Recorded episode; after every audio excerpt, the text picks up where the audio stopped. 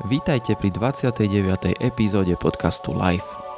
V tejto epizóde som sa rozprával s ultrabežcom, marketérom a hlavne organizátorom a šéfom ultramaratonského preteku Štefánik Trail, ktorým nie je nikto iný ako Martin Urbaník. Martin je z môjho pohľadu veľmi výrazná osobnosť v ultrabežeckej komunite na Slovensku. A vlastne toto intro ste počuli v prvej časti. Preto rovno prejdeme k epizóde a rozbehnutému rozhovoru. Ak to ste náhodou prvú časť nepočuli, odporúčam to napraviť. Tak poďme na to. Moje meno je Boužantoška a toto je Live Podcast.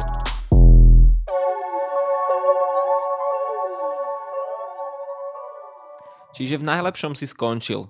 No, myslím si, že najlepší bol ten rok 19 z hľadiska organizačného, lebo poviem teraz zase z tej bežeckej stránky, ja som o toľko vlastne fyzických aj psychických síl v poslednom ročníku prišiel, že som išiel naozaj až príliš ďaleko za tú svoju hranicu znesiteľnosti a ja, som, ja dodnes nemôžem behať. Ja mám vážne zranenie, ktoré nie je vidieť, ale ktoré mi nedovoluje vlastne behať ja som e, mal diagnostikovanú na začiatku decembra únavovú zlomeninu v panvovej oblasti a zároveň spôsobenú ale hlavne veľmi silno posťahovanými a oslabenými úponmi, či už zo spodných svalov, teda z nohy stehenných, alebo z brucha a tak ďalej. To bolo spôsobené tým, že ja som, to neboli týždne, to už bolo v tom, pri tom poslednom ročníku, to boli mesiace nespania, stresu, zlej životosprávy, netrénovania samozrejme. A keďže mám nejaké bežecké sny, ešte ultrabežecké sny, tak ja som sa potreboval kvalifikovať na ten môj Western States, ktorý, ktorý proste už 7 rokov tam čakám a ja som bez tréningu, uh, som to, bol ten COVID a neboli tie preteky. No a ja som, ja som potreboval si akože zvýšiť tú pravdepodobnosť toho vylosovania a nevypadnúť, lebo by mi zanikli vlastne možnosť e, byť v tej lotérii a musel by som ísť odznovu tak, eh, tak ja som vlastne týždeň pred uh, Štefánik trailom, čo je úplne že besnenie z organizačného hľadiska, a to už, je, už, to už som v, polo, v polovičnej kóme, tak ja som išiel po Nitriansku stovku, ktorá mala ako jediná spolu so Štefánik trailom, ktorý som samozrejme nemohol bežať, tak ako jediná na Slovensku mala vlastne certifikát, vlastne, že získam tie potrebné lístky do zlosovania, do tej lotérie, ktorá bola v decembri. A ešte som sa akože poistil, že keď to z organizačných dôvodov nedám, tak e, týždeň po Štefánikovi, ešte vo väčšej kóme, som si tam naprogramoval stovku v Toskánsku. Takú relatívne ľahkú, na rovnom netechnickom teréne, ale v, hor, akože v horku v septembri v Toskánsku. A tam ja blbec vlastne, aj keď som tú stovku tej, tej ponitrianskej dal, tak ja som vlastne si tam poprosil organizátorov, že keď už som tam a je to jeden z 20 najkrajších trailových behov na svete údajne, tak, takže aspoň na 50 nech mi to znížia, tak som išiel 50 a to som už nemal robiť. A ja som si vlastne, samozrejme už dávno predtým zarábal na toto zranenie, ale toto obdobie organizácie Štefánik Trail v covidovom stave v rekordných číslach a splnenie si nejakých, nejakých bodov pre ten Western States a úplná somarina prebehnúť si 50 km po tom, čo som už mal ležať v posteli asi s nejakým čajom a s ovocím, mm-hmm. tak som to ešte, a ešte som tam aj šoferoval tých rodičov 11 hodín tam, 11 hodín späť, no celé zlé, jak sa hovorí. Tak ja som vlastne urobil to, že potom som si doma ešte tak pobehol a hovorím, tak teraz sa nejak oddychnem, zrekreujem, pomaličky začnem behať. Chytím sa ako po minulé roky to vždycky. No len mne sa stalo, že ja som si chcel zmeniť štýl tréningu. Išiel som 3. novembra na halový tréning, môj prvý v živote, kde bol Marcel Matanín, ktorý e, to veľmi dobre vedie a robí vlastne v tej hale v tých zimných mesiacoch tempové behy, ktoré trvajú skoro hodinu. Tak ja som na tých tempových behoch už, už zranený, nevediac, čo mi je, tak som fakt naplno dával tie tempové behy. No a ja som sa na druhý deň nevedel ani postaviť a e, potom som po rôznych vyšetreniach chodil mal som veľký strach, lebo moja, samozrejme, bolo to také schované, to, to, to zranenie, že moja obvodná lekárka, bez ohľadu na to, aká je dobrá, tak ona pre istotu ma poslala na urológiu, či náhodou v mojich 45 rokoch sa neozývajú nejaké problémy s prostatou. A poslala ma na dal som si urobiť test na zistenie prítomnosti krvi v stolici a ten bol pozitívny, takže som zažil pred Vianocami moju, moju prvú kolonoskopiu. A, takže už budem od 50 neskôr budem už pripravený na tie ďalšie kolá. A, a, a tretia cesta bola vlastne na chirurgiu, kde moc toho nezistili, dali mi urobiť rengen, rengen toho veľa neukázal, ale išiel som ešte na doporučenie chirurga k ortopédovi, ten mi konečne dal papier na magnetickú rezonanciu, ktorú som absolvoval dvakrát. Tá prvá sa nejak veľmi nezdarila a, a našla sa tam vlastne táto komplikácia, ktorú som povedal, ale to zranenie je vlastne veľmi dlhodobé, lebo za krátky relatívne čas sa scelí kosť, tá prasklina, ale mal som to sprevádzané takým už dosť rozsiahlým zápalom v tej panovej oblasti. Ja som mal edem na tej kosti, teda zápal.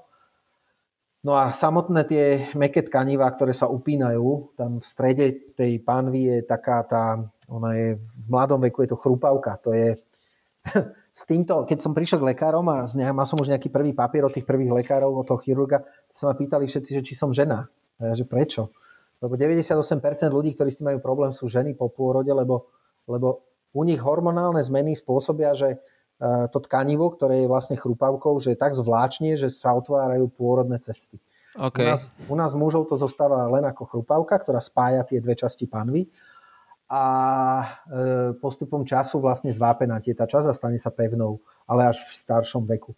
No a ja som mal vlastne zápal úplne všade tam, na tých spojoch, e, prechádzalo to až do svalov, no a s tým nastal jednoducho problém a teraz chodím na rehabilitácie už nejaký čas a ak, ako trochu sa to lepší, ale nabehanie to rozhodne nie je.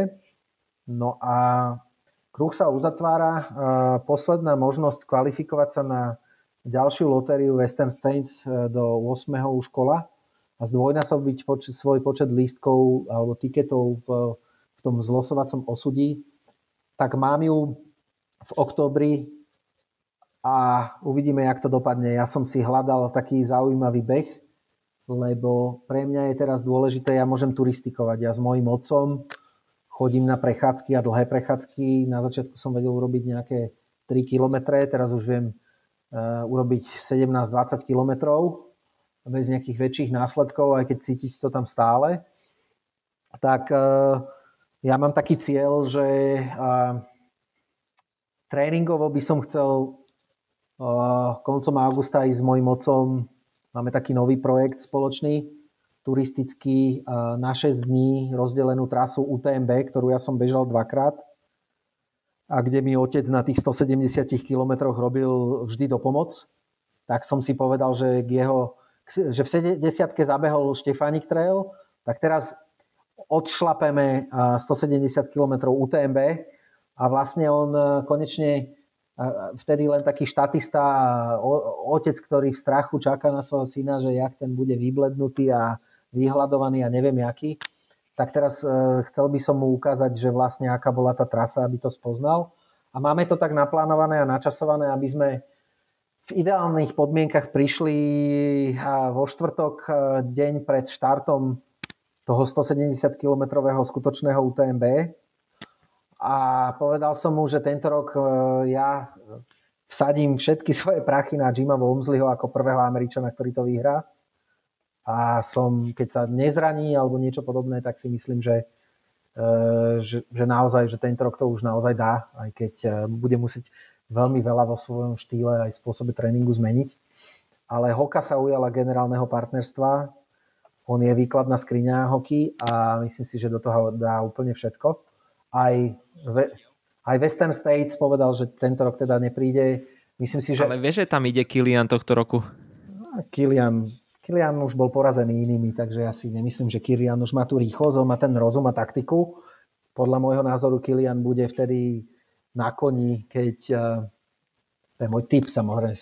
Samozrejme, ja nevidím do jeho tréningu ani nič podobné. Určite trénuje menej a tým pádom bude viac oddychnutý. Títo mladší bežci môžu byť pretrénovaní a tam sa to nemusí vyplatiť ale ja si myslím, že, ja si myslím, že, uh, že Jim Walmsley uh, bude iný Jim Walmsley ako tri pokusy predchádzajúce a že si dá na tom veľmi záležať. On dokonca oželel naozaj aj ten Western States a ospravedlnil sa a povedal, že teraz je pre neho naozaj absolútnou prioritou. Hej, zaslúži si a určite. Ešte keby som ja nejako z mojho žebrackej pozície bežca mal poradiť, tak určite, aby sa tam odsťa, od, odsťahoval na posledné, na posledné tri mesiace pred pretekmi, aby žil naozaj len, tou, len tým prostredím, lebo je iné ako to americké. Mm-hmm, to určite.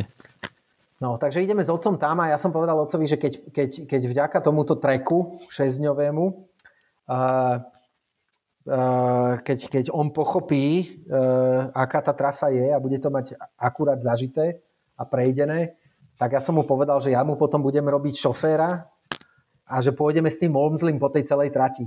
A že sa prvýkrát pozrieme aj na to, že ako Jim Walmsley, ja som ho totiž videl, ja som na tom Western States bol ako ako pacer prvému Slovakovi, ktorý to bežal.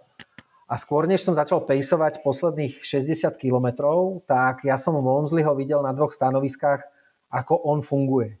A tento ultrabeh, hlavne tá špička, keď už ich nevieme sledovať pri behu, lebo jednoducho na to nemáme, ale môžeme ako diváci zažiť niečo a niečo sa aj naučiť od toho, že ako oni úžasne efektívne vedia fungovať v tých prestávkach a kde oni úžasne naháňajú časy. Hej? Že vlastne keď sa to naučíš ako pomalý bežec, ktorý ide rekreačne, tak keď sa naučíš správne chovať a prioritizovať veci a úkony na občerstvacích staniciach, tak ty vieš akože rádovo kľudne v nejakom veľkom behu vieš o 5 hodín zrýchliť svoj čas. Už len preto, že si vieš rýchlejšie načgať e, žalúdok bez komplikácií a zobrať si tie správne potraviny na cestu so sebou tak tomu chcem dať ako taký dárček a to bude náš tréning, respektíve môj a dovtedy by som chcel len turistikovať, možno robiť krátke behy, ak mi to dovolí nejaké do 10 kilometrov, nie náročné technicky. A pokiaľ prežijem tú šesťdňovú, ten šesťdňový seriál v tom prostredí tých Alp, ktoré našťastie poznám a viem, že technicky nie je až tak ako veľmi náročné, tak pokiaľ sa mi podarí zdravotne sa udržať, tak na, tej, na tom rozhraní augusta a septembra by som chcel začať bežať. A bežať tak, lebo som si našiel super pretek. Trvá, je 120 km a má 5600 metrov prevýšenia. Keď to porovnám s Lavaredom, ktoré som behal za 24 hodín, tak tam bola 120 km v Dolomitoch a 5850, čiže veľmi podobné parametre. A našiel som si veľmi zaujímavý pretek s veľmi sympatickým a srdečným riaditeľom Dalmacia Ultra Trail. OK. A ten je v oktobri a ten je vlastne na mieste, kde je pohľad aj na more, je to určite aj fotogenické prostredie. A očakávam v oktobri veľmi príjemné počasie a on má jednu výhodu, ten pretek, to som si ako vypátral, vykutral, že je síce relatívne dlhý a to prevýšenie nie je akože úplne jednoduché, ale na druhej strane, zatiaľ čo pri tom Lavarede veľmi podobnom som musel zabehnúť na Western States limit 26 hodín, takže som fakt ako sa musel snažiť, tak uh, limit Western States na, uh, na tej Dalmácii je 36 hodín. No, a pokiaľ ja e, dokážem vlastne sa naučiť rýchlo turistikovať za tieto všetky mesiace a pokiaľ mi telo bude držať, tak je veľmi pravdepodobné a môj cieľ je naozaj za nejakých 34 s rezervou 2 hodín do 34 hodín absolvovať, absolvovať tieto preteky. Čiže môjim cieľom je na UTMB s mojim mocom turisticky za tých 6 dní natrénovať nejakú primárnu vytrvalosť, schopnosť mnoho hodín pochodovať, a to telo definitívne otestovať, či vydrží nejakú dlhodobú záťaž a následne začať trošku bežecké tréningy veľmi, veľmi opatrne a dospieť do štádia, kedy ja budem schopný pri parametroch 120 km, 5600 metrov prevýšenia, teda výškové kumulatívneho stúpania, dosiahnuť Western States limit 36 hodín. Hovorím, podobnú trasu, v Dolomitoch talianských a som išiel za 24 hodín. Western States tam malo limit 26. Tuto mám akoby, dá sa povedať, akoby 10 hodín k dobru. A tým pádom sa chcem naozaj tento rok sústrediť na rýchlu turistiku. Naozaj efektívne aj stúpania, aj klesenia nebežať, ale turistikovať a, a dokázať sa presunúť naozaj do tých 34 hodín do cieľa, vydržať na nohách, lebo je iné vydržať na nohách 26 hodín a iné 34. To zase vyžaduje úplne niečo Určite. iné.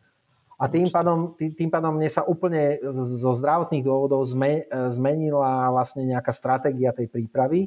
Ale ja jednoducho kvôli tomu, aby som zostal v tej lotérii, aby som nevypadol, tak ja musím jednoducho absolvovať tento jeden pretek a, a, a, a, a zvládnuť to za 36 hodín. Takže už som ako Včera či predvčerom som sa zaregistroval ako bežec číslo 8 a ja na to čakám a s riaditeľom sme dohodnutí, na to sa veľmi tešíme na nejaké spoločné stretnutie. Dalmacia Ultra Trail sa stal aj partnerom Štefánik Trail a, a vlastne rád by som ho promoval aj ďalej, lebo vyzerá to na veľmi profesionálnu organizáciu a už len fakt, že sú zarátaní do Western States kalendára kvalifikačných behov a takisto, že sú partnerom pre UTMB, tak už to hovorí o tom, že, že to má predpoklad naozaj veľmi, veľmi má, má to dobrú povesť, má to dobrý cvenk a je to dobre načasované a ja potreboval som kvôli tomu zraneniu nájsť preteky čo najbližšie k tomu decembru, kedy sa na Mikuláša tam deje vždycky tá lotéria. No. Jasne. Inak ten systém na tom Western, uh, Western States je trošku taký divný, ne? lebo však UTMB to malo kedysi tak, že keď ťa dva roky ne, po sebe nevylosujú, tak tretí mm-hmm. už máš dosť veľkú ano. pravdepodobnosť, že ideš. Áno, uh, to je, to je dobré, dobrá otázka. Uh, dáva príležitosť na to vysvetliť, že aký je rozdiel medzi tými dvomi pretekmi, bez ohľadu na to, že sú to 100 milovky. To je asi tak jediné, čo majú spoločné tie dva preteky. A v čom sa hlavne odlišujú je, že Americké preteky sú veľmi limitované do veľkej miery rôznymi legislatívnymi podmienkami, kde je, sú federálne pozemky a súkromné pozemky. Paradoxne federálne pozemky, kde sú často národné parky, sú nedostupnejšie pozemky. Zatiaľ, čo u nás po štátnych lesoch môžeš behať, koľko sa ti zachce, špeciálne ak ideš po turistickej trase, tak tu naša legislatíva pozná ako vlastne komunikáciu a nikto ti nemôže zakázať po tej značke ísť, aj keď prechádza možno súkromným pozemkom. Tak naopak v Amerike je problém, nie je väčšinou problém získať povolenie bežať cez súkromné pozemky, to môžu byť súkromné lesy alebo proste rozsiahlé plochy v prírode. A naopak je ťažké sa dostať do národných parkov. A Western States a mnoho v tej lokalite vedľa, vedľa jazera Tahu, Tahu v Kalifornii, tak e, sú tam obrovské obmedzenia. Western States môže po dobu 40, e, koľko už, 44 rokov? Vyše 40 rokov už existujú, tak Western States môže štartovať naozaj len 369 bežcov. Zatiaľ čo UTMB pretek, mm, ten 170 km, tak má nejaký limit, ak sa nepletiem, okolo 2000 bežcov. Možno nad, možno tesne pod, neviem presne, ale je to obrovská masa, ktorá vyštartuje. A, a tam je limitované to len, neviem, aspoň si myslím, alebo tá, tá hlavná limitácia je hlavne v tom, aby sa tí ľudia na ten trail jednoducho pomestili a aby to bolo ešte bezpečné a umenežovateľné. Zatiaľ, čo ten limit v tej Amerike je spôsobený národnými parkami, ktoré, ktoré prebiehaš, alebo čas, časti tej trasy sú národný park. A, eh, a vlastne eh, preto je tam taká tlačenka. Je to najstaršia eh, známa klasická 100, milo, 100 milovka na svete. A má svoju tradíciu, má veľmi zaujímavý príbeh toho bežca, ktorý ju založil, lebo pôvodne to bol a dodnes existuje paralelne, ale v iný týždeň, iný dátum, ale Pôvodne to boli preteky e, na koňoch. A vlastne e, človek, ktorý založil bežecké preteky, bol jeden z tých jazdcov, ktorý so svojím koňom už po niekoľký krát mal štartovať. A jeho kôň sa, myslím, že ochorel alebo sa zranil, myslím, že ochorel tesne predtým a nemohol štartovať. No a samozrejme títo bežci, práve preto, že tie kone hlavne dole kopcom, oni musia zosadnúť a ísť a musia mať veľmi dobrú kondičku aj tí jazdci, a keďže idú po tých horách a tak ďalej, a často sú vedľa tých koní, tak Tak on sa normálne akože naštval a pre toho konia to išiel bežať sám. On sa postavil medzi tie osedlané kone a, a po vlastných, ten, ten konský limit je 24 hodín a on povedal, že on to za tých 24 hodín dobehne. A jemu sa to do tých, okay. a jemu sa to do tých ten, ten Gordy Ainsley, jemu sa to proste za tých 24 hodín podarilo ako čistému bláznovi zabehnúť a niekto za ním prišiel a povedal, že počúvaj, že, a že zopakujme to a nech sa k tebe pridajú nejakí ľudia. A oni normálne spravili, oni normálne spravili z toho regulárne preteky ako prvú 100 milovku. Takou tradíciou, čo zostala, je, že tí kvázi rangery na tých koňoch, tak oni myslím, že ocenenia dostávali už tedy a hlavne súčasťou ich oblečenia a výstroje bol, bola taká, po anglicky sa to povie buckle, to je taká špeciálna veľká pracka koubojská, na ktorej je nejaký emblém.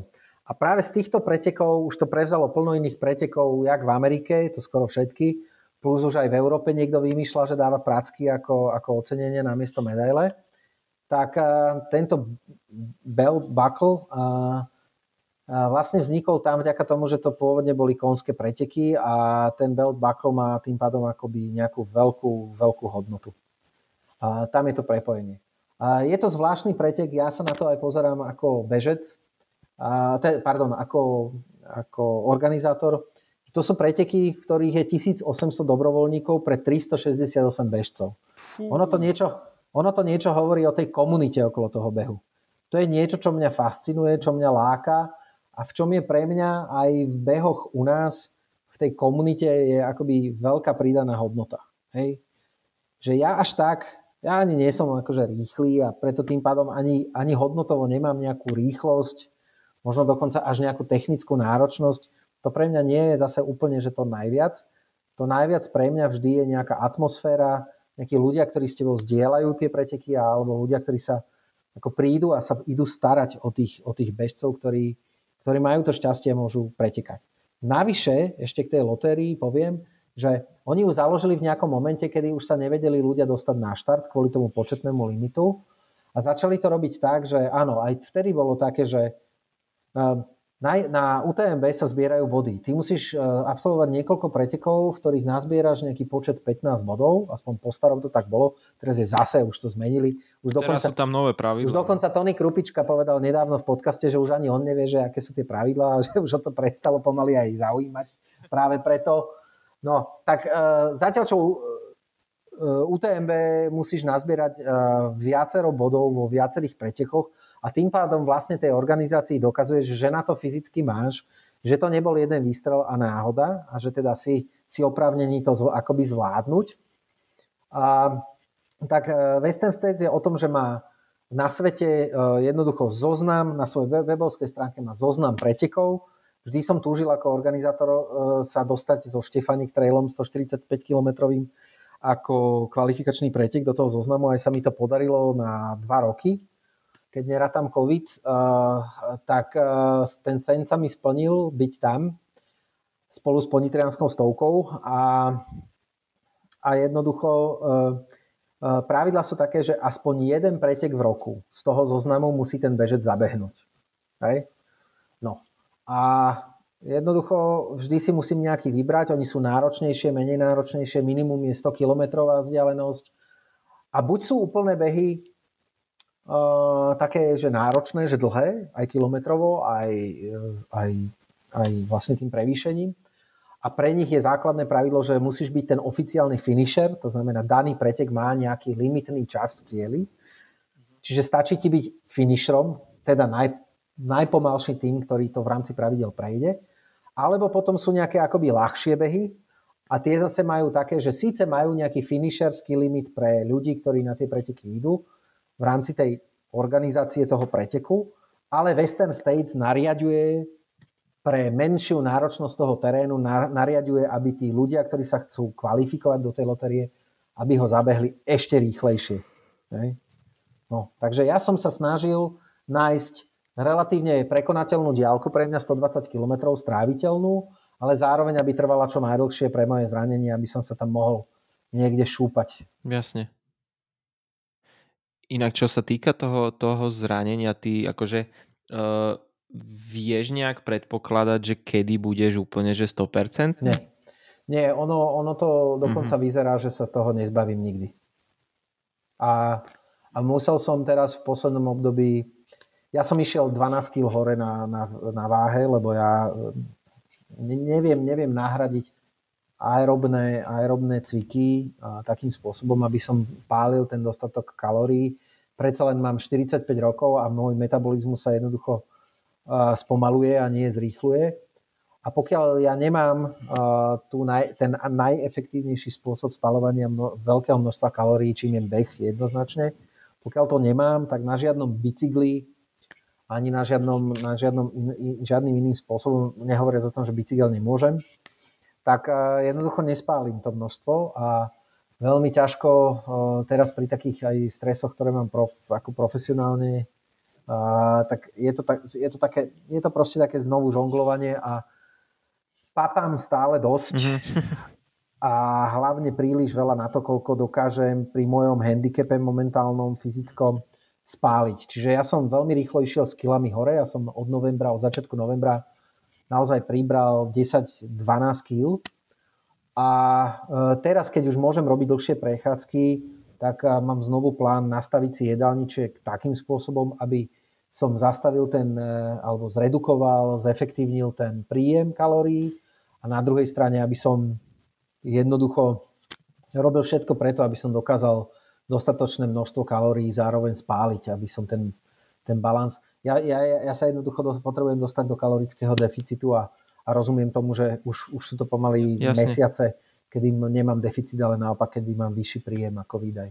Bohužiaľ. Jasne, lebo však, však si tvoje, tvoje telo je zvyknuté na to, že sa hýbe, že beháš proste tie ultrače a teraz keď, keď to nebeháš, tak niekde sa to ukáže a Ukáže sa to a ešte ti poviem, že ja naozaj sa bohužiaľ pri tom mojom nejakom, a poviem na rovinu, akože nie je to jednoduché psychicky, ani to, to ako prísť o to, čo, čo máš ako jedno z najdôležitejších vecí tvojich v živote a, a, a nielen čiastočne, ale mať to vedomie, že ono sa to vôbec nemusí akoby vrátiť do, do dobrého stavu, je to, je to fakt, že problém, tak, eh, tak vlastne ono je to ďalší tlak na to. Eh, ja sa teda tým jedlom, poviem, tak trošku aj odmenujem. A tým pádom nedokážem v týchto týždňoch, nedokážem byť na seba tak prísny. Opäť asi tam chýba nejaký taký ten cieľ, aj keď akože viem, prečo to potrebujem urobiť kvôli tomu oktobru, ale je najvyšší čas, aby som začal na tom pracovať. No, čo mi to umožňuje je, že už naozaj tie, tie prechádzky viem dávať, ale prechádzky versus beh trvajú strašne veľa. Ja proste, keď budem Samozrejme. Spáliť, keď budem potrebovať spáliť tých, dajme tomu 700-800 kalórií, aspoň trikrát za týždeň, tak jednoducho ja budem, že oveľa viac hodín vonku a teda mimo rodiny, mimo pracovné povinnosti a akože je to po slovensky povedané fakt, že challenging.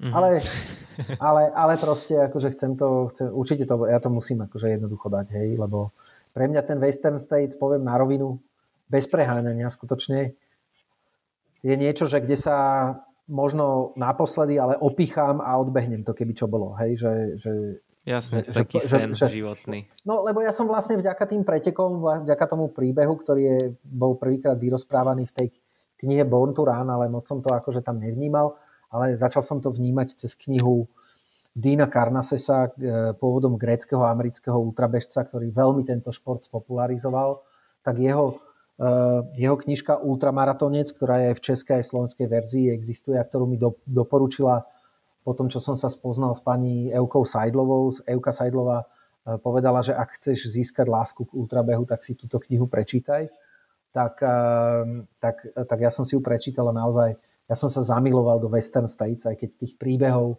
z rôznych pretekov tam bolo veľa, ale toto je pre mňa ako niečo, čo mňa aj ďalej motivovalo eh, behať, nielen organizovať. A pre mňa v porovnaní s tým UTMB alebo čímkoľvek, myslím si, že je veľa bežcov, ktorí majú nejaké preteky, pre, ktoré pre nich znamenajú strašne veľa. Tak u mňa je to jednoznačne ten Western States na, na svoje prvé UTMB som napríklad išiel také, že OK, že chcem, chcem si to zabehnúť, ale mal som k tomu taký, taký odstup, ale keď som to raz zabehol, tak som vedel, že sa chcem druhýkrát vrátiť a získal som k tomu taký pozitívny vzťah a ten šport ide, tie trendy v tom športe sú také, že, že jednoducho strašne to rastie, hej, že až, až, až mám pocit, že, to, že sa to prepaluje celé, hej, do toho ten Ironman skočil a, a tak ďalej a trochu je to až na mňa až príliš rýchly vývoj, ale Taký čo... mainstream sa z toho stáva. No ale však dobre, však nech to je aj mainstream, len nech je to nejaká, nech, nech tie hodnoty sú tam zachované. Však ako, ja som napríklad ten človek práve možno aj preto, že som robil v tom komerčnom biznise toho marketera, tak niekto povie, že to je taká masovka, ja tam nejdem. Hej. No tak ja si myslím, že pre mňa je to akože úplný dubák ten človek, nie je v zlom zmysle, ale ja, ja proste nie som táto povaha a mne vôbec nevadí, keď na začiatku prvé, prvú hodinu idem možno nejak kvázi akože natlačený, ale keď viem, že ma čaká ďalších 17 až 38 hodín už nádherného behu s dobrou atmosférou, tak nejako tie masové behy, ako je UTMB, vôbec nevadia. A, a naopak, ja keď som dobehol UTMB druhýkrát a mal som tam aj svoje deti v cieli, aj svoju manželku a, a všetko bolo úplne že ideálne, ešte som si aj zlepšil ten čas, tak ja som sa tam naozaj vtedy rozhodol a zaprisahal a myslím si, že už od toho neodstúpim nielen kvôli tomu zdraviu, že ja som si povedal, že tieto preteky sú tak skvelé, že podľa mňa nemá zmysel tretí, štvrtý krát blokovať tú pozíciu, keď toľko nových bežcov to chce a má to akoby sen. A, a to isté mi vlastne prvýkrát povedal uh, Tomáš Tencer, ktorý bol prvý vylosovaný Slovák, ktorý išiel na Western States, to bol tuším rok 2017, a, tak on ma tam zavolal, že nemá pejsra, že či by som ja išiel. A, ja som, a on povedal, že ma tam volá, lebo on vie, že o tom stále rozprávam a píšem a že to je akoby pre mňa strašne dôležité.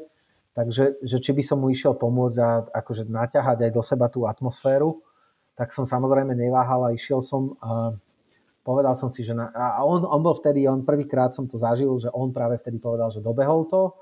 Mimochodom nesplnil si nejaký časový limit, ktorý chcel zabehnúť, nejaký cieľ, ktorý mal, ale povedal, že vzhľadom na to, že mal také obrovské šťastie, lebo on len s dvomi lístkami po dvoch rokoch ho vylosovali v tej obrovskej tlačenici. Wow. Ľudia sú není vylosovaní, keď majú už 126 lístkov a s dvomi lístkami ho vyťahli. Tak on vtedy povedal, že vzhľadom na to, že je to také ťažké a že je to taký úžasný pretek tiež z tých iných aspektov, že on tiež už sa nebude nikdy hlásiť do Western States. To, to akože to hodnotím, to je presne to, že v tejto komunite je strašne veľa prípadov, akože nadpriemerne podľa mňa viac ako v iných športoch, že tí ľudia nemyslia len na seba, a, a, ale myslia naozaj na tú komunitu, na ten zážitok a na to, čo, čo by mali vlastne akoby zdieľať tí ľudia. No keď budem furt stať v tej rade na toho pretekára, ktorý sa tam chce dostať, tak je úplne jasné aj matematicky vyrátateľné, že koľkých ľudí som o to o to vlastne akože pripravil. No. A, a, je super, že sú takí ľudia. Pre mňa to je vzor a určite toto dodržím na tom UTMB, ktoré je fantastické, ale, ale ja už, už stačilo, už treba, aby tam išli iní a zažili to. Jasne. Ako nepoznám človeka, ktorý bol na UTMB a už sa tam mm, ako keby, že má negatívne pocity z toho, proste všetci to e, milujú, verím, že to isté je aj Western States. To, že, to, že vyhral proste, že ho vylosovali s dvomi lístkami, to je jak, jak keď vyhráš jackpot. Vieš čo, ale ja som z toho úplne na nervy, poviem ti prečo, lebo, lebo už vylosovali aj druhého Slováka, pomerne známeho Mariana Kamendyho, ktorý aj moderuje, aj spolupracuje s chalanmi, z, alebo je súčasťou projektu Štartovacia čiara. Áno. A je to par excellence e, bežec senior veterán a je, je, je super. A jeho ti vylosovali tiež s dvomi lístkami, ty vole. A ja som z toho na nervy, lebo ja som teraz, ja som teraz, ja som tuším rátal tento rok, ak nie, ak nie presne, tak akože veľmi sa to približovalo tomu, že ja som mal pre seba v osudí toľko lístkov, čo mali všetci ostatní Slováci dohromady. A, a Mariana pred, pred dvomi rokmi vlastne, akože on, má, on, je, on čaká jeden rok kvôli tomu, že vlastne dva roky, že najprv ho, on bol vyťahnutý do toho tvrdého covidového ročníku, kedy Western States bol zrušený a potom nasledujúci rok už Western States bol, ale dali možnosť ľuďom ktorí boli vylosovaní rok predtým, že ešte ten ďalší rok ako nemusia a stále im to štartovné bude platiť. Hej? tak, tak e, o to menej ľudí bude vlastne vylosovaný o rok neskôr. Je tam strašná tlačenica, e, vždy, ako posledné dva roky, keď už mám teda viacej tých listkov, tak si hryzem nechty, ale stále to, stále to ne, nestačí. A ako na potvoru, ale to je matematika, z ktorej ja som síce nie dobrý, ale to som pochopil. Niekto to už v nejakom podcaste vysvetlil, že je normálne, že bohužiaľ najviac tých bežcov, ktorí sa postavia na štart, sú bežci s jedným lístkom v, lo, v zlosovaní. Lebo ona je to taká pyramída vlastne, že tam je obrovské, akože, uh, jak sa to povie, že absolútne, v absolútnych číslach je proste tých, tých bežcov je najviac práve v tej kategórie jednolistkových. A je to tým, jak rastie ten šport a jeho popularita, tak vlastne tá základňa sa rok od roka rozširuje a je to šialené proste. A tí, ktorí vlastne ubúdajú s postupom po tých rokoch na tej pyramíde, tak sú buď ľudia, ktorí vynechajú to, čo ja nechcem dopustiť a padnú im všetky tie, e, všetky tie lístky. Myslím si, že dokonca minulý rok zmenili toto pravidlo a že už nebudú rušiť tie lístky tým ľuďom, lebo to, bola, to bolo harakiri v jeden rok to najprv dali, že tehotné sa môžu akoby neprihlásiť do lotérie a nestratia tie listky, ale chlapi stratia. A oni to tak nejak z roka na rok stále modifikujú. No ale e, celý princíp je v tom, že buď neprídeš a vynecháš, tak to, boli, to bolo dlhé roky, to bolo, že si vlastne spadol z tej steny tej pyramídy a sa tie horné, e, horné e, poschodia sa vlastne zužovali, alebo si bol vylosovaný a išiel si to bežať. Hej? No, ja som bol vylosovaný ako na potvoru ešte väčšia provokácia, že oni asi pred tromi rokmi zaviedli tzv. waiting list. Že oni proste vylosujú do bežnej lotérie smrteľníkov, nie tých rýchlych šampiónov, ktorí sa tam kvalifikujú, tak sa losuje len 270 tých miesteniek. Takže, takže oni povyťahujú 270 tých ľudí približne a, a potom ešte losujú navyše 50 ľudí. A ten waiting list Uh, ja som bol, tuším, v prvom ročníku na waiting liste na 34. pozícii a predrali sa vlastne do pretekov počas pol roka a čakania na štart od tej lotérie sa predralo asi 20 pretekárov. Čiže predo mňou zostalo 14 ľudí a ja som, ja som hovoril, že kurník šopa, že ja som vylosovaný. To zase niekoľko rokov mňa proste nechytia do ruky. To je, to je celé na nič. A ja, proste, ja to proste takto z roka na rok už 7 rokov prežívam. A to len hovorím tak rozsiahlo preto, aby, aby som bol pochopený, že aj keď budem chromý, tak proste ja nejakým spôsobom, možno aj za cenu nejakého, nechcem povedať, že zničenia si zdravia, ale ja si hovorím, že už som toho pobehal veľa a ak by som mal vymeniť to, že Western States odbehnúť a dokončiť versus vykašľať sa na to a behať si tu priemernom zdraví nejaké 20 kilometrové neviem čo, tak ja radšej naozaj to vymením za jedny tieto preteky a doživotné prechádzky po lese. Mm-hmm. Až tak je to tak pre mňa on, dôležité. Ono tým, že sa snažíš už už proste 8 rokov, tak je vidieť, že je to fakt taký tvoj životný sen a je pravda, že keď tam pôjdeš, keď sa ti podarí, aj keď po proste 12 alebo neviem, bodaj by nie, bodaj by si išiel proste čo najskôr, ale bude to zážitok, na ktorý už budeš, ktorý budeš mať už do konca života a bude to obrovský zážitok. Určite, určite. A ja som obrovsky vďačný tomuto Tomášovi, že ma tam vzal, lebo samozrejme, ak by som tam vôbec nemal behať a byť tam len nejaký divák alebo dobrovoľník, tak by som tam v živote nešiel, hej.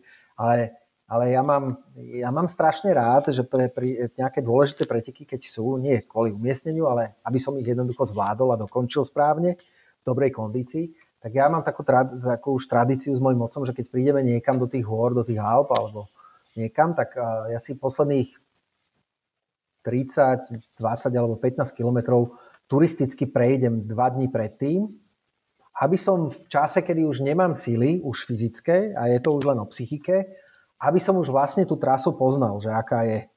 No a mne sa veľmi páči, že ja vlastne posledných 40 kilometrov zo 100, posledných nie, posledných 60, 40 míl.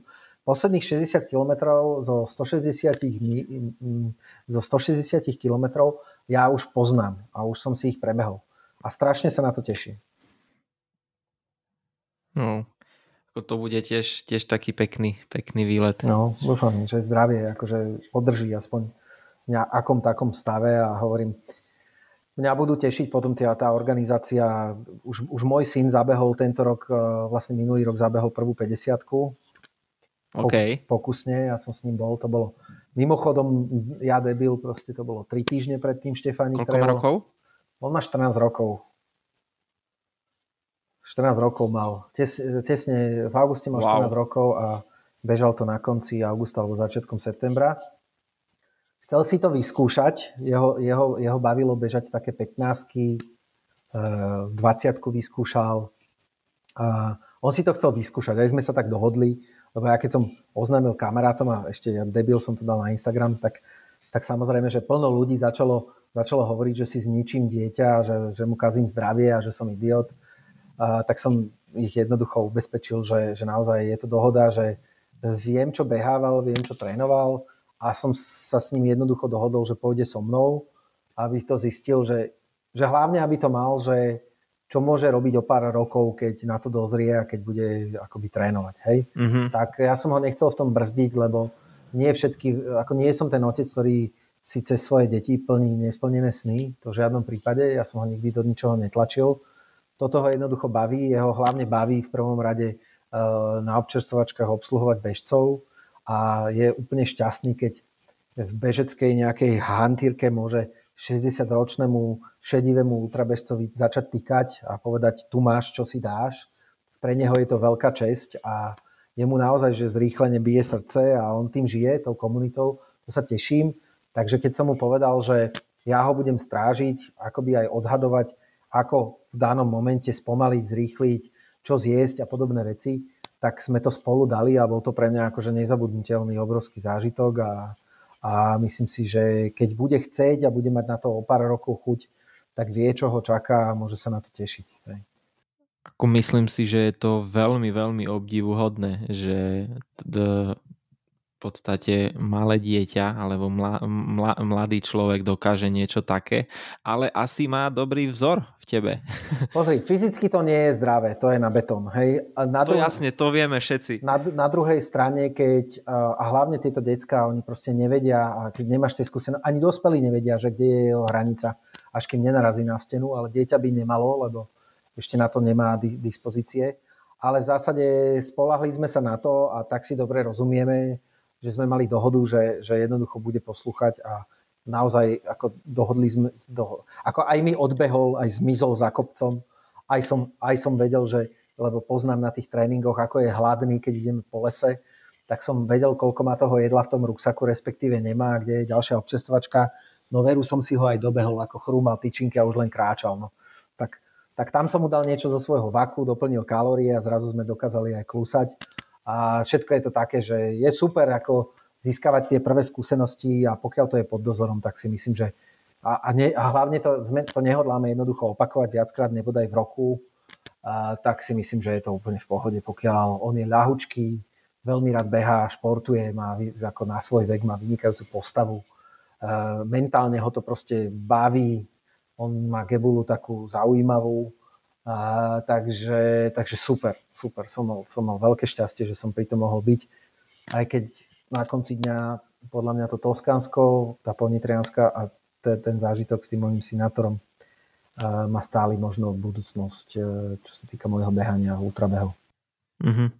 Ako je to, ja si myslím, že, alebo si všímam, že tí, tí mladí ľudia nemajú vzťah k tomu športu, mladý akože vek 15, okolo 15 a preto, preto som aj ja rád, že, že uh, tí starší ultrabežci, ktorí sú ako tí proste a proste tvoj, tvoja nejaká partia, takže vychovávajú tie svoje deti presne takýmto spôsobom. To je fakt, fakt že super. A tie deti potom, potom to môžu šíriť medzi svojimi svojimi ro, e, rovesníkmi a tak sa to dostane a možno tá spoločnosť bude viac taká horská, športová a, No, sa to po, pozri, po, ja, ja, ja, ja keď som ten šport spoznal, tak ja som ho popravde spoznal cez tie americké príbehy. To sa naozaj že priznám.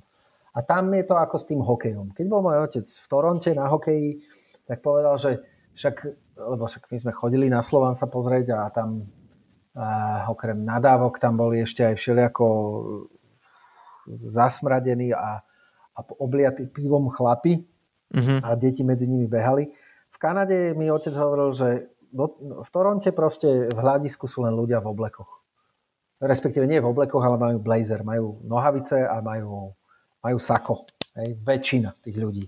Áno, potom sú ľudia, ktorí sú v, dresoch a tak ďalej, a, ale, ale že v, v Kanade minimálne, možno v Amerike niekde ide, ale že v tom Toronte on si to všimol, že tam, kde sedel, že okolo neho boli samé saká a že ešte aj tí ich e, hostitelia im povedali, že prineste si športové sako, lebo pôjdeme na hokej a my to proste milujeme, ten šport. A sú proste také nejaké tradície a tou tradíciou v ultrabehu v Amerike som ja vnímal v tých začiatkoch, teraz sa to už mixuje tým, že máme ten globálnu komunikáciu, tak sa to stále akoby navzájom ovplyvňuje. Aj ten európsky ultratrail veľmi ovplyvňuje vývoj v Amerike.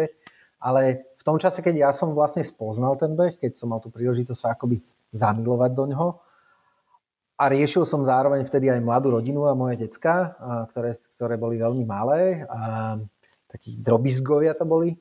A tak, som, tak som sa pozeral na Ameriku ako, a na tie víkendy ultratrailov, ktoré trvali dlho, že sa vlastne celá rodina zdvihne, idú robiť si piknik, zoberú si väčšie auto, a zoberú si rozkladacie stoličky pre celú rodinu a na otca, na mamu jednoducho čakajú, stretnú ich tam, porozprávajú sa s nimi. A ja som to uveril tým americkým bežcom, že to robia preto, že chcú byť vzorom pre svoje deti, že chcú, aby, aby tie decka mali nejakú motiváciu alebo inšpiráciu v snahe prekonávať nejaké veci, strádanie a tak ďalej, ísť cez nejakú hranicu toho komfortu, že to niečo tým deťom dáva. Ja som im to vtedy uveril a preto som aj ten Štifanik Trail na toho 1. E, júna chcel urobiť prvý a preto si myslím, že decka patria na občestovačky, patria akoby pomocníci, majú to radi a, a, veľmi radi krájajú ovocie, Eh, vešajú medaile, držia cieľovú pásku a ja si myslím, že detská, detská proste patria k tomuto športu určite. Aj ten rodinný, rodinný rozmer, to je, to je podľa mňa, akože pre mňa by ten šport nemal, nemal naozaj ako až takú veľkú váhu. Jasne, jasne. Tak dáva to, dáva, dáva to zmysel, že sa tam stretne proste celá rodina a, a užívajú si a podporujú sa navzájom. To je, to je fajn. Inak čo sa týka toho, toho tvojho behania, ja viem, že máš veľa, veľa osobných projektov za sebou, veľa pretekov. Mne sa, čo, čo mne sa najviac páčilo a páči do, doteraz, tak je samozrejme tie e, chaty v Tatrach. To, to je proste srdcovka. Keď to tak zhrnieš celé, že čo všetko máš za sebou a čo si všetko odbehol, tak čo ti, čo ti možno dáva ten, ten, ten beh? v akom zmysle, že čo, že, čo, akože čo mi, hmm, čo mi to dáva. No, že prečo to, prečo to robím? Ale to je na začiatku. Prečo to robíš? A že, a, a, že či, ťa to, či ťa to nejak akože naplňa osobnostne, alebo jasne, čo jasne. ťa to učí možno v živote, lebo je to taká možno, možno aj pre veľa ľudí ten ultra je taký, taký hĺbší, taký duchovný, hej, taká duchovná hej, aktivita. No pozri sa. Ja som nebol k športu veľmi vedený, Mm, nebolo veľa času na tieto veci, keď som bol malý a naopak ja som plnil asi nejaký sen niekoho v rodine a hral som na klavíri 3 roky. Až kým som definitívne nedokázal, že to neviem a nebudem to vedieť. Potom som chcel strašne ako tretiačík hrať fotbal, tak, ale už som, už som mal tých koľko? 10 rokov 11, 10 rokov a už som tam prišiel neskoro. Možno, nie možno, ale ja som asi nebol ani tak talentovaný na ten, na ten šport a som sedel na striedačke a ani na tréningu moc decka neprihrávali, lebo jednoducho na tribúne už boli tí, tí otcovia takí pospájaní tam a základná zostava bola základná zostava. Oni sa už poznali aj s tým trénerom dlho Čiže ja som tam chodil akože super, že som sa naučil hrať fotbal, bolo to skvelé.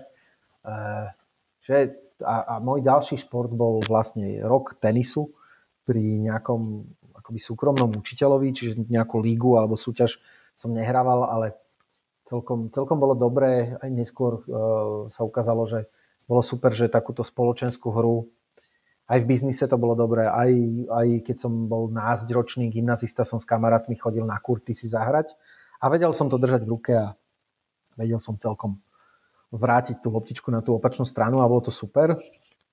Ale bol to rekreačný šport viac menej, hej. No a ja som ten môj prvý beh absolvoval v momente, kedy už v tej kariére už som bol taký polovyhoretý. Mal som na moju výšku 1,74 m, som mal 93 kg.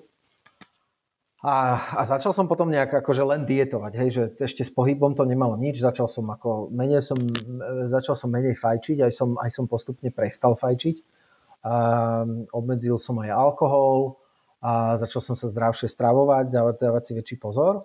A v tom momente, kedy som bol niekde na pol ceste, nejakých 10 kg som na dole, možno, možno som mal toľko kg, čo mám teraz, lebo teraz mám 83, 82, 83 moja taká dobrá bežecká váha na bežeckých pretekoch je od 70 do 72, maximálne 74 a vtedy sa cítim aj ľahký a zároveň silný.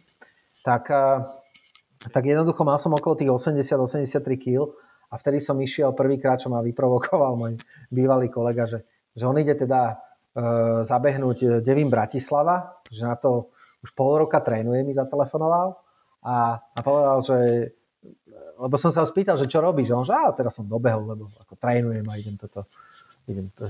A, a ja hovorím, že to ideš robiť, že, čo, že to fakt. A hovorím, ja teraz chudnem, hej, že cítim sa oveľa lepšie ako, ako pred e, dvoma, troma mesiacmi, ale že behať, že čo ja viem. A on že no, že to, by, to je ťažké, to by si ty nedal.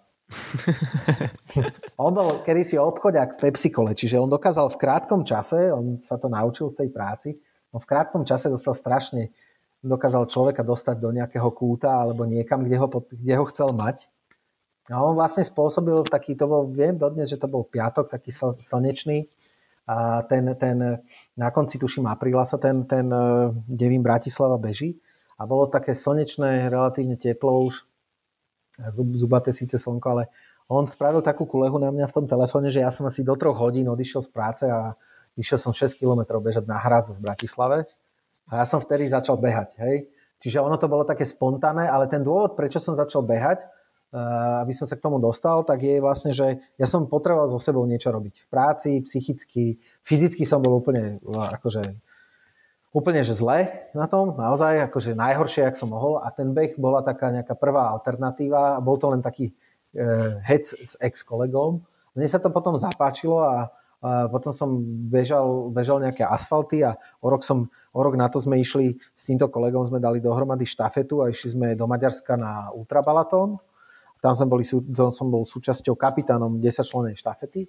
Odtiaľ som si aj ten model štafety a ultrabeh doniesol, ale do hôr. A, a začal som behávať a čo mi to, čo mi to teraz dáva? No, niektorí ľudia hovoria, že si čistia hlavu a ja neviem čo. No poviem na rovinu, ja to mám úplne opačne. Ja keď som na niekoho nasratý alebo v robote mám nejaký problém, mne sa ťažko rozbieha, ťažko sa mi trénuje.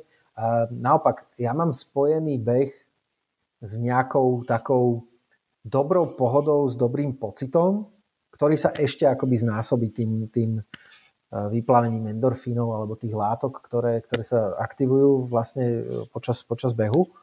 E, čiže beh ja mám ako niečo, čo som robil, keď mi nebolo úplne dobre, profesionálne aj akože psychicky, nemal som akože, vtedy som začal a celkom mi to pomohlo. Myslím si, že to berem dodnes, že to je niečo, čo mne akoby rozhodlo veľa vecí v mojom živote a prevratilo na dobrú stranu. Veľmi dôležitých. A,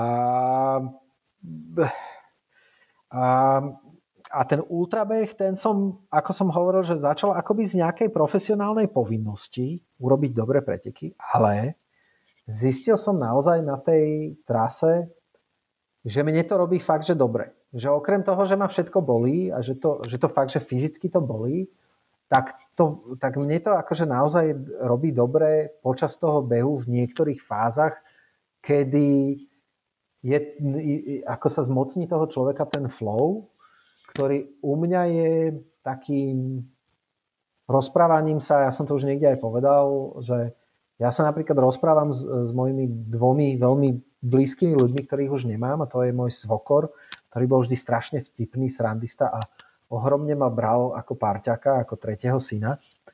A moja stará mama, ktorá sa dlho, veľmi dlho dožila, ale stále mám pocit, že toho bolo málo a mi hrozne napríklad chýba. A tým pádom je to zvláštne, že títo ľudia, ktorí mi chýbajú a na ktorých v nejakom takomto bežnom uh, busy živote zaneprázdnený veľmi málo myslím, tak zrazu keď som v tom lese a keď dojdeš už mimo tú tlačenicu, ktorú tí nemajú radi, lebo je to, lebo je to masovka, tak, tak ja keď už som konečne z, toho, z tej masy niekde sa dostanem a som sám na tom 70-80 kilometri a nebodaj sa dostaví aj ten, aj ten flow, ja sa s nimi normálne vyprávam. Je to divné, je to divné a, a, a viem aj o čom sa s nimi vyprávam a to, oni sú vlastne možno len také médium, že ja sa s nimi rozprávam, že ako sa má rodina, ako sa majú deti. Takto, že niektorí ľudia chodia často na cintorín a rozprávajú to na ten kameň. Hej? Mm-hmm. Ja to nerobím, ale som si uvedomil, že ten môj akoby taký vnútorný rozhovor s tou osobou, ktorá mne chýba, je vlastne možno niečo veľmi podobné, čo zažívajú tí ľudia, ktorí navštevujú tých pozostalých, ktorí im veľmi chýbajú. Ja to mám, Jasne. ja to mám a musím povedať, že aj keď to možno znie strašne morbidne, pre mňa je to, že strašne uh, uh, ja, ja si strašne oddychnem pri tom a hrozne mi to robí dobre. Je to divné. Ale tak, je to divný šport. Ako myslím si, že každý človek má nejaký, nejakú takú špecifickú vec, že prečo, prečo dáva ultra. Každý sa dostane do takého iného uh, psychického štádia a toto je, toto je tvoje, čiže nemyslím si, že to je vyslovene divné. A ešte jednu vec viem, čo som ešte asi nikdy nepovedal. Ja som mal takú maminu, a mám, obrovsky milujúcu a a, a rešpektujúcu e, v niektorých fázach alebo oblastiach takú veľmi nastojčivú a, a, a niekedy jej tá, to moje e, nasmerovanie alebo nastavenie takého toho možno človeka, ktorého po relatívne krátkom čase oproti priemeru a prestávajú veci baviť, tak ja som bol taký fluktuant. A teraz nie len akoby v práci, tak mal som, myslím si, že dnes neviem, ako to funguje u mladých ľudí, ale ja som mal prvú, prvú zamestnanie 4,5 roka, potom zamestnanie som mal dva, dve také ročné anabázy, ale veľa som sa v nich naučil a potom som mal 3,5 ročné, potom 5 rokov, čiže není som nejaký úplný fluktant, ale, ale častokrát som počúval ako aj malý chlapec, keď som možno od tých športov chcel ísť preč, lebo tam som videl, videl som, že to tam proste nemá zmysel a síce mama, ktorá neprišla na tú tribúnu nikdy sa postaviť, ale ona povedala, že nikde nevydržím, že rýchlo vzdávam veci. Tak myslím si, že není to vzdor, není to vôbec negatívna emocia, ale ja jej dávam samozrejme za pravdu v mnohých veciach, ale hovorím si, že pre mňa bol taký, že najľahšie bolo pre mňa paradoxne nevzdať to ultra. Hej? Že, že ja ako organizátor často vidím ľudí, ktorí proste vidím, že im nič nie je doslova a že sú strašne mekí v tom zmysle, že, hlave, že to v tej hlave úplne pustia. Hej? A, a ja vidím, že sú na tom fyzicky, že výborne. Len tomu nerozumejú, čo sa im v hlave odohráva a subjektívne majú pocit, že skončil svet a treba, treba ísť domov. Hej? A ja to proste vidím a tým, že tá skúsenosť tam je niekoľkoročná, tak vidím, že tí ľudia, a hrozne ma to jeduje, preto sme aj s mojím kamarátom e, Martinom Horniakom potom niekoľko rokov robili program Zaži Ultra, ktorý, ktorý bol vlastne e, smerovaný na ľudí, ktorí z Ultra nemajú, nemajú skúsenosť. A mňa k tomu inšpirovalo práve to, aby ľudia proste neodchádzali. Tí, v angličtine sa to hovorí, že, že don't be a queer, quitter. Akože ne, mhm. neodchá, ako ne, nevypadni z tej hry. A pre mňa bolo dôležité, možno vzhľadom aj na nejaké moje detstvo alebo, alebo vzťah v niektorej oblasti s mojou mámou, poviem na rovinu, tak bolo, že nie už pre ňu, ale hlavne pre seba už som nechcel byť ten, ktorý nechá veci tak na, na polceste. A to, bola, a to je ďalší taký rozmer, ktorý mňa akože drží na tej trase a možno by bolo aj niekedy dobré, aj vzhľadom na tie moje teraz zdravotné problémy, keby som proste do toho nešiel. Niektorí bežci sa, sa, sa dokatujú ako ja, len preto, že chcú byť strašne akože prvý, rýchly a zlepšiť si čas a vôbec nevidia ani, že na to nemajú. No toto ja nemám. Ja tam proste idem preto, lebo tam chcem byť a chcem to dokončiť, nech, nech to stojí, čo to stojí. No a potom sú z toho nielen príjemné pocity, ale možno aj takéto bohužiaľ periódy, ktoré neviem ani ako dopadnú. Hej, každý... To je beh. Dokázať si niečo. Naozaj. Nebojím sa toho, lebo častokrát vidím na, na sociálnych sieťach, že čo si chcú tí bežci dokázať? No chcú nielen sebe, ale dokonca aj okoliu, lebo každý, taká tá falošná skromnosť je, že a to ja robím len pre seba a tak. Ja tomu celkom neverím. Ako, nie vždy, ale, ale že na konci dňa tí, ktorí to dokončia, tak vedia, že to není úplne jednoduchá vec a že to proste každý nedá. A keďže chceme byť v niečom jedinečný, tak niekedy je to pre nás aj práve aj táto súčasť toho. Ja nehovorím, že to je dôvod, prečo to ľudia robia, ale je to ako reálne je to veľmi príjemný pocit, keď skončíš preteky, ktoré dokončí 65% ľudí, ty si medzi nimi, idete si dať pivo a ešte aj po vlastných odídete domov. Hej? Tak, tak. tak ono to je akože vlastne, že super. A preto sa to má aj robiť.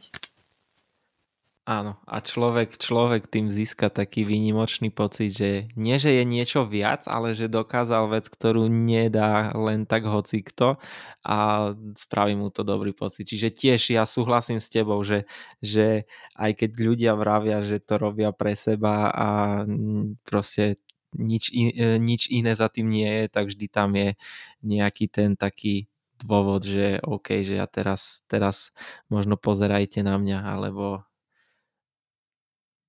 Počúvaj, však to je úplne normálne, však, e, však akože pozrime sa, pozrime sa na to úplne že realisticky, hej, že ja mám dobré vzťahy v rodine. My sa ako rodina z obidvoch strán často stretávame v domácnostiach pri stole, kde sa už pomaly ani nepomestíme. A samozrejme, že keď idem s tým mojim otcom do nejakého Talianska alebo do toho Šamony, takže na čo sa teším? Že prídem domov a prídem k tomu kuracemu vývaru a budem o tom tam rozprávať a ja som to proste dal a ja som proste čávo v ten deň. Hej? Ako, a nech mi nikto nehovorí, že on to nerobí pre toto, lebo ak máš dobre nastavené úprimné vzťahy, ak, ťa, ak zdieľaš tieto veci s ľuďmi, ktorí ťa vnútri poznajú, tak samozrejme, že nevidia v tebe iba, iba tohto nejakého pandrláka na, našponovaného, víťazného, ale proste v tom kontexte, lebo však tí ľudia, ktorí sú ti blízki, poznajú aj tvoje slabé stránky, poznajú tvoje trápenia, poznajú tvoju smolu, ktorú máš, nedokonalosti, akože všetko. A ty do toho kontextu vlastne to, ten beh alebo ten víkend, ktorý ty niečo dokážeš, tak to je len súčasť nejakého celého celku. Hej? A len vtedy to podľa mňa akože aj funguje. Hej? Že len vtedy tí ľudia si to aj s tebou akoby užijú a vedia to zdieľať, keď vedia, že že aké to bolo náročné, čo si v ten rok e, zažil, a aké si mal, dajme tomu, zranenia, alebo čo v práci mm-hmm. bolo náročné, alebo v rodinnom živote, čo si strátil a, a napriek tomu si v tom pokračoval a nakoniec to všetko dobre dopadlo, veď to je, že úplne o inom ako o nejakom behu. Hej? Že to je naozaj, že o živote. Hej? Ak toto tak. takto nevidí, tak ono vlastne ti môže byť takých ľudí vlastne lúto, lebo... Len tam treba potom dávať pozor, aby si nebol nejak povýšenecký. No jasné, ale však ono, Zase na druhej strane, keď párkrát dostaneš po, po držke, že si sám vytneš, ako stalo sa mi, že, že som musel akože odísť z tých pretekov, alebo že som, keď to poviem tak slušne, že som bol tak odvodnený na tom, na, na tom behu, že som si musel oca zavolať a odísť domov. A čiže, čiže tam, ja si myslím, že ten ultrabeh je v tom akože veľmi akože skvelý, že tam neexistuje, aby si akoby dosiahol nejaké svoje, svoj potenciál alebo bli, priblížil sa nejakému svojmu maximu bez toho, aby si predtým urobil strašne veľa chýb. Hej? Mm-hmm. Akože, že, že to je super. A že vlastne on vlastne sám ten šport, sám o sebe a tie eventy a tie všetky tvoje úvodné predstavy o tebe a také tie ten také, taká, tá romantická predstava o tom heroizme, že ono to proste fakt, že skončí po 60 kilometroch, kedy si úplná handra, kedy úplne, že vynikajúci ľudia, ktorí majú natrénované, tak z nejakého dôvodu v tej sološnici pri tých cestovinách ich vypne, sadnú si a povedia, že ja už dneska nejdem nikam. A je vybavené. A môžeš predtým mačovať, trénovať a neviem čo. A jednoducho toto sa stáva skoro každému alebo každému v nejakých premenách. A v tom je to super, že tento šport je jednoznačne, či si vrcholový ten bežec, alebo si nejaký uh, hobby bežec, tak on ťa fakt, že naučí nejakej skromnosti a držať sa vlastne po spátku. Áno, poznal tak. som veľmi pyšných ľudí, ktorí z nejakého dôvodu veľmi exponovane vystupovali aj na sociálnych sieťach a musím to povedať nahlas. Uh, boli to ľudia, ktorí ja ako organizátor viem, že klamali, skrácovali si trasu, podvádzali, mm-hmm Dokonca si v cieli nechali na krk zavesiť medailu. Ešte dokonca dali výťazné statusy na Facebook. A keď sme im na to po dvoch či troch dňoch prišli, tak sme ich museli dodatočne diskvalifikovať.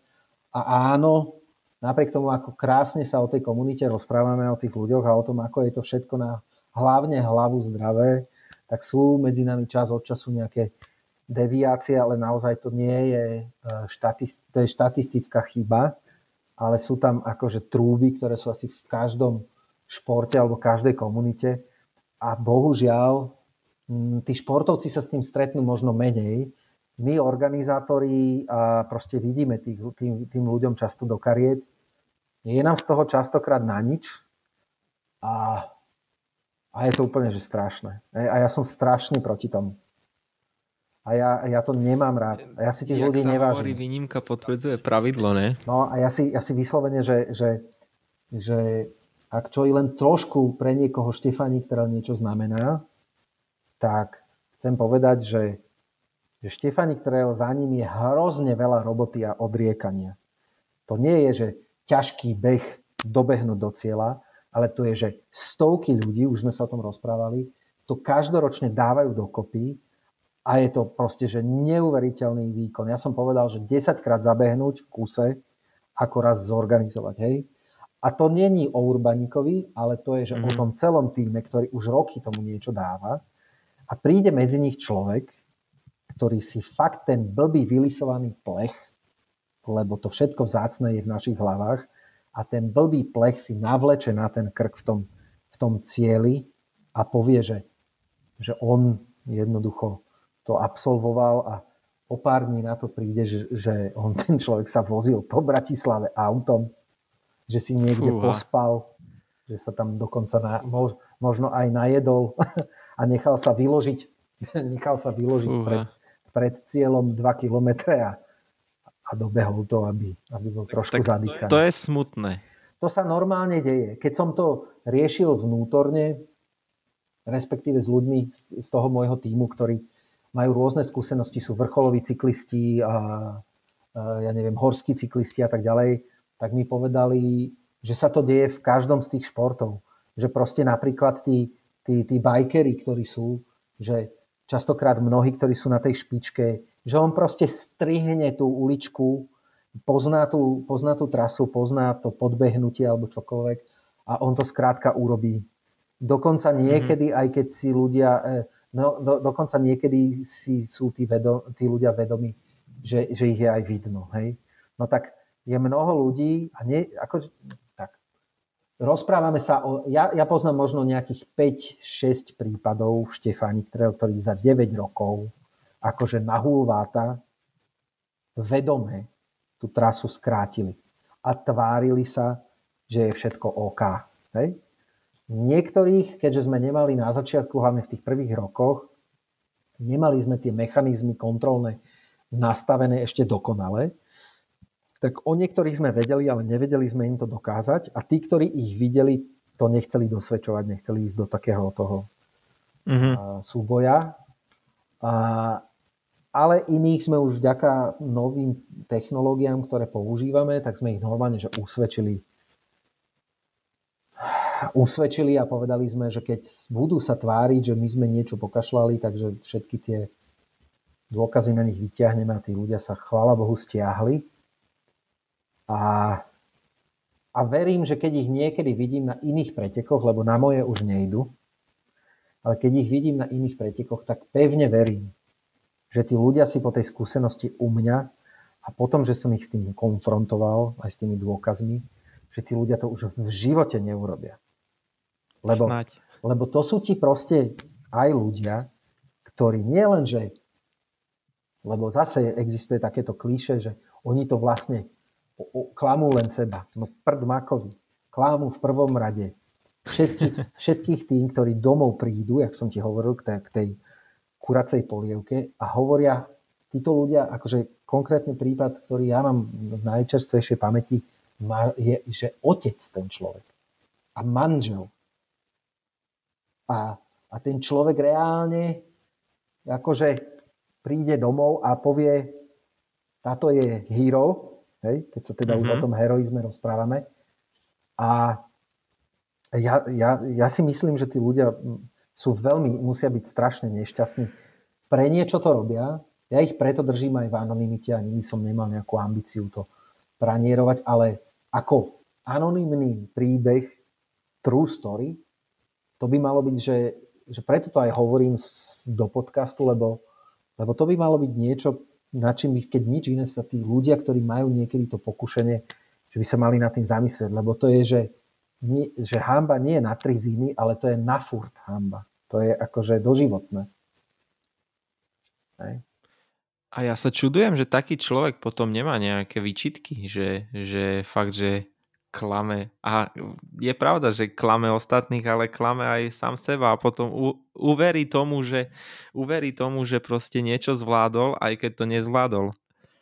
Vieš čo, som, som presvedčený o tom, že oni sa, sami so sebou v tej lži ľahšie žijú, ako keď sa to o nich vie. Preto si myslím, že keď nie adresne, tak určite o konkrétnych veciach, bez toho, aby si boli menovaní, je dôležité o tom hovoriť, lebo minimálne tí ľudia dostanú e, signál z našej strany organizátorov, že toto už nesmú znovu urobiť, že je to nejaké prvé varovanie. A samozrejme v prvom rade, ja na nich kašlem, na tých ľudí, čo už to raz urobili. Ale asi je to úplne, keďže sa to deje akože vo mnohých športoch a často, teda a nie zriedka, tak, tak možno to hovorím práve preto, že ani nie kvôli tým hlupákom, ktorí to už urobili, ale možno kvôli tým ľuďom, ktorí sú, sa ocitnú v nejakej situácii, že ja, ja, ja som veľmi dlho rozmýšľal uh, nad tým, že, že muselo byť možno aj niečo veľmi dôležité, prečo to ten človek urobil. Hej? Že, že možno je niečo v jeho živote, čo, Mm, je veľmi ťažké, čo my si, možno ja si ani neviem predstaviť, že čo sa tomu človeku udialo v jeho živote a jednoducho potrebuje takéto, takéto flastre alebo tapety na, na možno nejaký škaredý obrázok, ktorý on má stále pred sebou. Ja sa snažím nie pochopiť, lebo by som musel vedieť súvislosti a vtedy by som to možno aj pochopil, ale snažím sa nevidieť zlo v tých ľuďoch. Že sú mhm. hlúpi, to je, to je jasné. Tí ľudia možno nie sú ani zlí, len majú nejaký strašne nešťastný dôvod, prečo to urobili a prečo idú dokonca v tej lži ešte ďalej a vedia o tom kvetna to hovoriť, ako, ako to bolo super. Hej? Že to je presne, že ako častokrát, keď človek klame, tak si začne vymýšľať a začne kudrlinkovať a ty zrazu zistíš, že to nejak veľmi ani nedáva zmysel. Tak toto, toto sa mi prihodilo.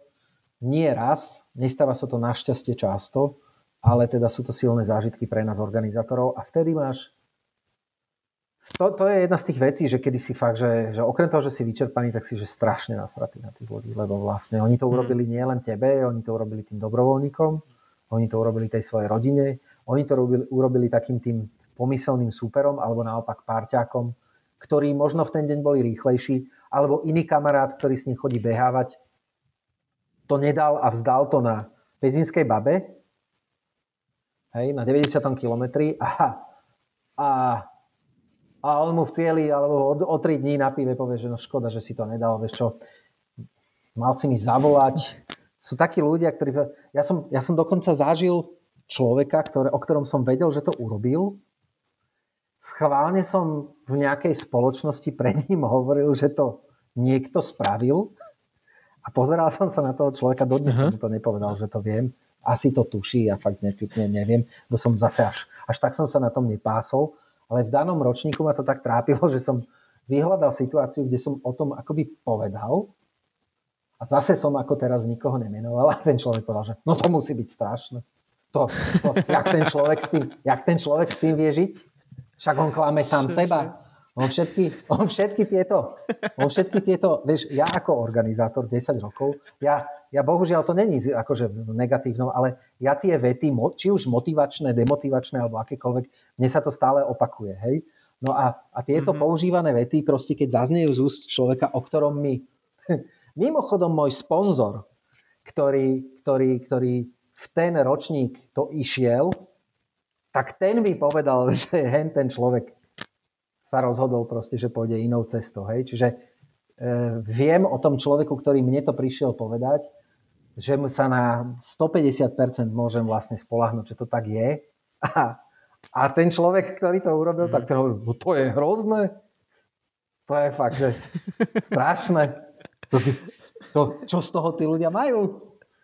A, a ja som vnútri normálne, že ja som dostal úplne, že taký, že ty vole, Čistá komédia. No, čistá, čistá komédia. Ale som že... rád, som rád, že si to povedal tu. A tiež som rád, že si tak popísal celý ten proces organizovania toho preteku, lebo taký bežec, keď sa prihlási na taký pretek, tak nevie a nemá podľa mňa predstavu, že čo všetko potrebuje ten organizátor spraviť, aby ten beh prebiehal hladko pre tých bežcov. Takže, takže som rád, že, že máme tie informácie takto No, aj z toho dôvodu stále platí, že keď sa niečo podarí a nájdu sa ľudia, ktorí ti prídu povedať ďakujem alebo pochvália, alebo naopak povedia, toto by bolo, toto keď zlepšíte, to bude super, tak je to strašne hodnotné a ja to obrovsky akože vítam aj kritiku. A neznášam, keď ľudia si nechcú dať niektoré veci vysvetliť, alebo ja viem, že oni nemajú mať odkiaľ nejaké informácie, ktoré sú ale pre pohľad na tú vec dôležité.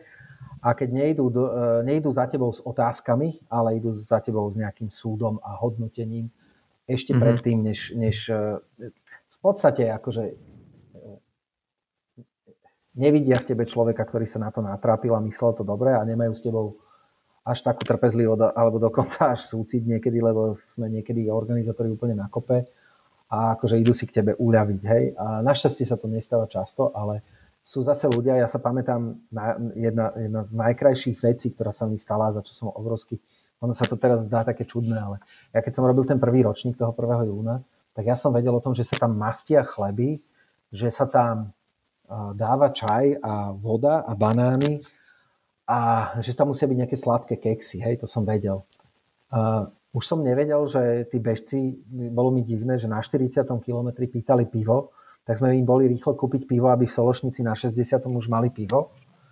Ale hlavne e, tých 7 ľudí, ktorí, ktorí tam bežali a ktorí mnohí aj odstúpili, tak boli skvelí v tom, že oni mi zatelefonovali po tých pretekoch, boli nadšení, povedali, že má to potenciál, ale oni povedali, Maťo, ale ty o tom veľa nevieš. E, ty musíš na 140, 120 kilometroch musíš jednoducho dať za 50 kilometrom niekam polievku, lebo na keksiky sa nedá odbehnúť 100, 120 mm-hmm. km. Hej? Lenže to som ja vôbec nevedel. A, a to je super, že takéto niečo e, posúva aj tú organizáciu. Takéto niečo nie je kritika, ale naopak, že je spoločné akože stavanie toho, toho ďalšieho ročníka a zlepšovanie a že to je super, keď, keď sa takéto niečo stane, keď prídu dobré rady, keď sa povie, že toto nezafungovalo vôbec a na to si daj pozor a ideálne by bolo, keby si to urobil takto. Hej? Tak to sú, to sú fasa veci a to strašne pomáha. E, ak to vo všetkom tak je podľa mňa, že ten negatívny feedback alebo ten taká, taká tá kritika konštruktívna, že pomôže zlepšiť v budúcnosti ten, či to je nejaká akcia alebo nejaký ten produkt. Takže preto, pre, preto aj ja sa snažím pýtať sa ľudí, že, že aké majú názory a že čo by zlepšili a podobne. No ale myslím, že po tých troch hodinách sme dostali veľa, veľa informácií a tiež, tiež si viem predstaviť rozprávať sa s tebou ešte ďalšie dve hodiny, že mi povieš úplne, že všetko, lebo však nestihli sme prebrať veľa, veľa vecí. Ale možno, možno na budúce, ak budeš súhlasiť. Veľmi rád stanov tému a ja sa na ňu pripravím. Dobre, dobre. A takto ti chcem ku koncu poďakovať, že si si našiel čas a sme sa mohli takto porozprávať a pozdieľať tie tvoje skúsenosti a informácie. Ja veľmi pekne ďakujem za pozvanie a ja som sa veľmi rád akoby vyrozprával, lebo sú to veci, s ktorými žijem už niekoľko rokov. A nikdy ma neprestane baviť o nich rozprávať, lebo ja sám mám skúsenosť, že od takých tých starších a skúsenejších som sa vždy rád ako práve ústnym podaním rád niečo priučil mm-hmm. a rád si niečo uvedomil. Pokiaľ niekomu to niečo dalo a v nejakej z tých oblastí a že sme ich do, docela dosť načali, tak som veľmi rád. A, a ja, ja proste, teraz sme to všetko dali do nejakej kocky, ale ja v zásade mám aj svoj, svoju webovú stránku, svoj nejaký blog, kde som už pomerne dlho nepísal, ale kde sa práve teraz chystám, že začnem, keďže menej behám, tak začnem viacej písať. Uh-huh. A takisto, takisto vlastne teraz budem veľa komunikovať hlavne ako Štefánik, ktorý je organizátor na, na, na tej našej facebookovej stránke hlavne, aj na instagramovej. A tam nás čaká hlavne teraz 20. marca otvorenie registrácie obidvoch podujatí toho májového, kde 20. marca otvárame a podujatie je 28. mája. A druhé podujatie, ktorému sa ale tiež registrácia otvára, a to je podujatie tých 7 členných štafiet, tak to podujatie budeme realizovať 23 a 24. septembra po vzore minulého ročníka Štefanik Trail. Výborne, výborne. A verím, že aj ja sa niekedy zastavím na toho Štefanika. No zastav sa, nájdeš informácie na www.štefaniktrail.sk alebo potom na facebookovej stránke, keď si dáš do vyhľadávača Štefanik Trail, tak ti to tam vyskočí a tam môžeme byť stále v kontakte. OK, OK. A ja dám tieto všetky veci aj do popisu potom, nech to ľudia majú, nech sa tam registrujú a nech si užívajú beh. A myslím si, že sme inšpirovali dosť veľa ľudí k tomu, aby, aby sa hýbali. Budeme sa tešiť a myslím si, že pohybu práve v tejto ťažkej dobe uh, uh, určite nezaškodí. A ja vlastne tiež všetkým tvojim poslucháčom želám veľa zaujímavých ďalších podcastov. Tebe želám veľa šťastia a robíš jednu z vecí, po ktorých som túžil, ale človek nemôže mať všetko. A tichučko ti závidím a veľmi držím palce a budem sa tešiť na festival, ktorý sa rodí, ktorý dúfam, že sa narodí, lebo to, že sa rodí, ešte neznamená, že sa narodí, ale viem, že to pripravuješ a budem sa veľmi tešiť na, na účasť na tomto festivale. O to viac, že plánuješ jednoducho ho zasadiť do parádneho horského prostredia a veľmi rád sa tam stretnem s tebou aj s ďalšími kamarátmi. Ďakujem, ďakujem, ďakujem. To je asi prvýkrát, keď niekto o tom nahlas povedal. no, akože je veľa, e, e, veľa, veľa plánov, veľa snov, treba ich mať. Ja som mal takého dekana, ktorý on povedal, síce v angličtine, ale povedal, že vieš, Martin, že dobré nápady to sú ako diery do ľudského zadku. Tak som sa ho spýtal, že prečo? A on povedal, lebo ich má každý ale len ten, kto ich vie, ale len ten, kto ich vie reálne akože prácne zrealizovať, tak to sú tí najhodnotnejší ľudia, ktorí niečo prinesú aj komunite dookola. Takže ja ti to želám, aby si bol ten nadpriemer a aby sa ti to podarilo, lebo z toho, čo viem, čo by si si želal, aby vzniklo, tak mi to príde ako veľmi rozumná vec a veľmi rád eh, ten festival podporím, či už návštevou, alebo v budúcnosti nejakým eh, navzájom promom. Budem veľmi rád. Super, ďakujem ti, ďakujem ti veľmi, veľmi, veľmi. Všetko dobré. Nápodobne, pozdravujem. Šťastie. Čau. Čau.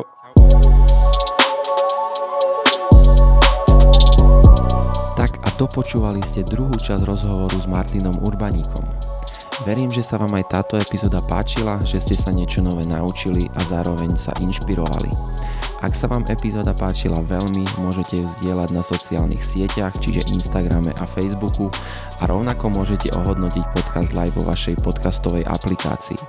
Ešte pripomínam, ak ste nepočuli prvú časť rozhovoru s Martinom a zároveň sa chcete dozvedieť niečo o organizácii pretekov Štefánik Trail, určite odporúčam. No bez ohľadu na to by som sa rád poďakoval, že ste to dopočúvali až do konca a verím, že sa budeme počuť aj pri ďalších epizódach. Ďakujem, čaute a do skorého počutia.